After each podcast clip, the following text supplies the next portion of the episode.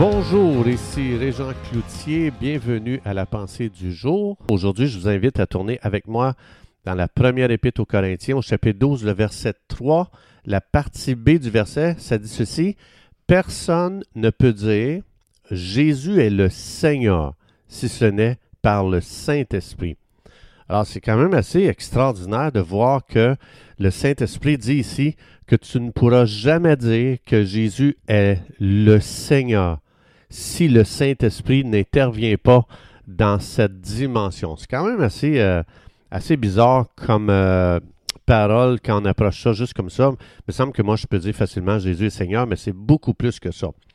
Donc, quand on parle de Jésus est Seigneur, ça implique euh, dominer avec Jésus dans cette vie.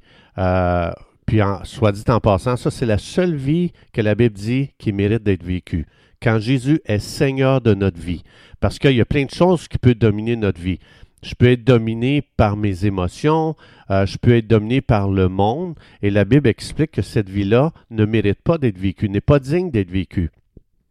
Donc, on peut être dominé par plein de choses dans cette vie. On peut être dominé par nos amis, notre ego, une doctrine, la religion, l'argent, mais tout ça n'amène aucun bénéfice ni à moi, ni à toi, ni à personne dans ce monde.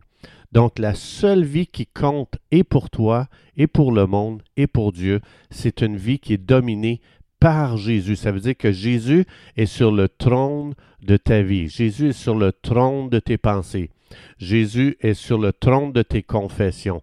Jésus est sur le trône de tes actions. Donc, le premier pas à faire pour marcher dans cette direction, dans la direction de cette vie-là, c'est de reconnaître la Seigneurie de Jésus-Christ. Il y a beaucoup trop de gens qui essayent de s'améliorer par eux-mêmes et ces gens-là, ils se découragent. Donc ça, c'est pas Jésus est Seigneur de ma vie quand j'entre dans cette dimension-là. La clé, c'est de venir à Jésus et de lui dire, Jésus, tu es le, à partir de maintenant, tu es le maître de ma vie. Je te donne d'être Seigneur sur ma vie. Ça veut dire que c'est lui qui va dominer. À partir de maintenant, jusqu'à la fin de cette course ici-bas, je déclare que Jésus est Seigneur et maître de ma vie. Donc, donc dire... Euh, ces choses-là, ça a l'air de rien, mais ici, la Bible dit, tu peux faire ça seulement par le Saint-Esprit. Ça veut dire, je cède la domination de ma vie à Jésus. Et c'est là qu'il prend place comme Seigneur sur ma vie. Ça veut dire qu'il est le tête, il est la tête de ma vie, il est le chef de ma vie. C'est beaucoup plus qu'une doctrine que je comprends, que je confesse, que je déclare, puis je crois. C'est beaucoup plus qu'une théorie. C'est une révélation surnaturelle donnée par le Saint-Esprit. Comme par exemple, dans l'Église, quelque chose que je trouve qui règne beaucoup, ou même dans ma propre vie, souvent j'ai vu ça, souvent l'offense va dominer notre vie. Ça domine mes choix, ça domine mes confessions. Je rencontre quelqu'un, je fais juste dire, j'ai été blessé par lui, j'ai été blessé par elle, j'ai été déçu par lui, j'ai été déçu par ça. Puis là, on parle de notre déception et tu réalises que ce qui est Seigneur de notre vie, c'est beaucoup plus l'offense, c'est beaucoup plus la déception que Jésus lui-même. Donc, Jésus, quand on dit « je te donne la seigneurie de ma vie », ça veut dire euh, c'est Jésus seul qui connaît le meilleur pour ma vie. Son meilleur sera toujours le meilleur pour ma vie. Et quand Jésus est Seigneur et qu'il domine, ça veut dire qu'à partir de ce jour-là, c'est là qu'on commence à devenir une bénédiction pour les autres. Quand Dieu dit euh, que Jésus doit être Seigneur de notre vie, c'est pas juste parce qu'il veut être le boss puis il veut dominer, point final. Non, c'est qu'on est appelé à être une bénédiction pour les autres parce que si Jésus n'est pas Seigneur de ma vie, ça veut dire que c'est mon ego qui est Seigneur de ma vie. Et mon ego ne sera jamais une bénédiction pour mon prochain, ni pour moi, ni pour mon prochain.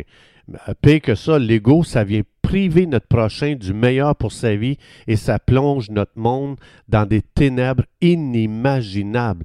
Ici, juste un verset, je vais, je vais lire un verset euh, qui explique quelqu'un qui est dominé par l'argent. OK? Donc ça, c'est juste un exemple. J'aurais pu prendre plein d'autres exemples, mais je vais prendre celui-ci parce que je pense que combien de gens vont dire, même des parents vont dire à leurs enfants, euh, « Choisis tel travail, tu vas faire beaucoup d'argent, c'est payant. » Il est en train de dire, laisse-toi dominer par l'argent. Et ça, j'entends ça plein de fois encore et encore et encore. Va étudier dans tel domaine, il y a beaucoup d'argent à faire. Qu'est-ce qu'ils sont en train de dire? choisis l'argent comme seigneur de ta vie, au lieu de dire, va à Dieu, demande à Dieu à quoi il t'a appelé, quels sont tes dons, comment il te crée, comment il te fait, puis à partir de là, choisis un travail par rapport à tes dons, par rapport à l'appel de Dieu sur ta vie. Ça, c'est Jésus qui est Seigneur de notre vie. Mais euh, va comme médecin, va comme ci, va comme ça, parce que tu vas faire beaucoup d'argent. Ça, c'est vraiment pas bien dirigé. Et Dieu veut qu'on dirige nos enfants à, à les encourager à mettre Jésus comme Seigneur de leur vie. premier Timothée six dix, je, je prends cet exemple-là, mais il y en a plusieurs d'autres, là.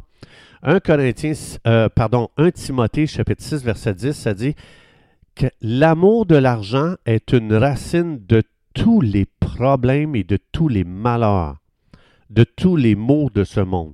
Quelques-uns, en étant possédés, donc ils sont dominés par l'argent, se sont égarés loin de la foi. Oh boy! Ça veut dire qu'être dominé par l'argent, c'est destructeur. Et ils se sont jetés eux-mêmes dans bien des tourments. Ici, euh, c'est juste un exemple que je prends, mais n'importe quoi d'autre qui domine, même quand c'est mes émotions qui dominent, quand c'est l'offense qui domine, quand c'est l'ego qui domine, quand c'est l'avarice qui domine, quand c'est n'importe quoi d'autre qui domine que Jésus dans ma vie, je me détruis moi-même et je détruis ma famille, je détruis mes enfants, je détruis la société, je détruis ma génération. Et vous vous souvenez que Dieu, son cœur, comme dans Genèse chapitre douze, Dieu dit à Abraham, « Abraham, je ferai de toi une bénédiction pour toi, ta femme, tes, ta famille, ta génération et pour toutes les générations à venir. » Ça, c'est le cœur de Dieu. Il y a sur ton appel une bénédiction extraordinaire, mais tant que quelque chose d'autre me domine que Jésus, je ne peux pas entrer dans ce genre de vie.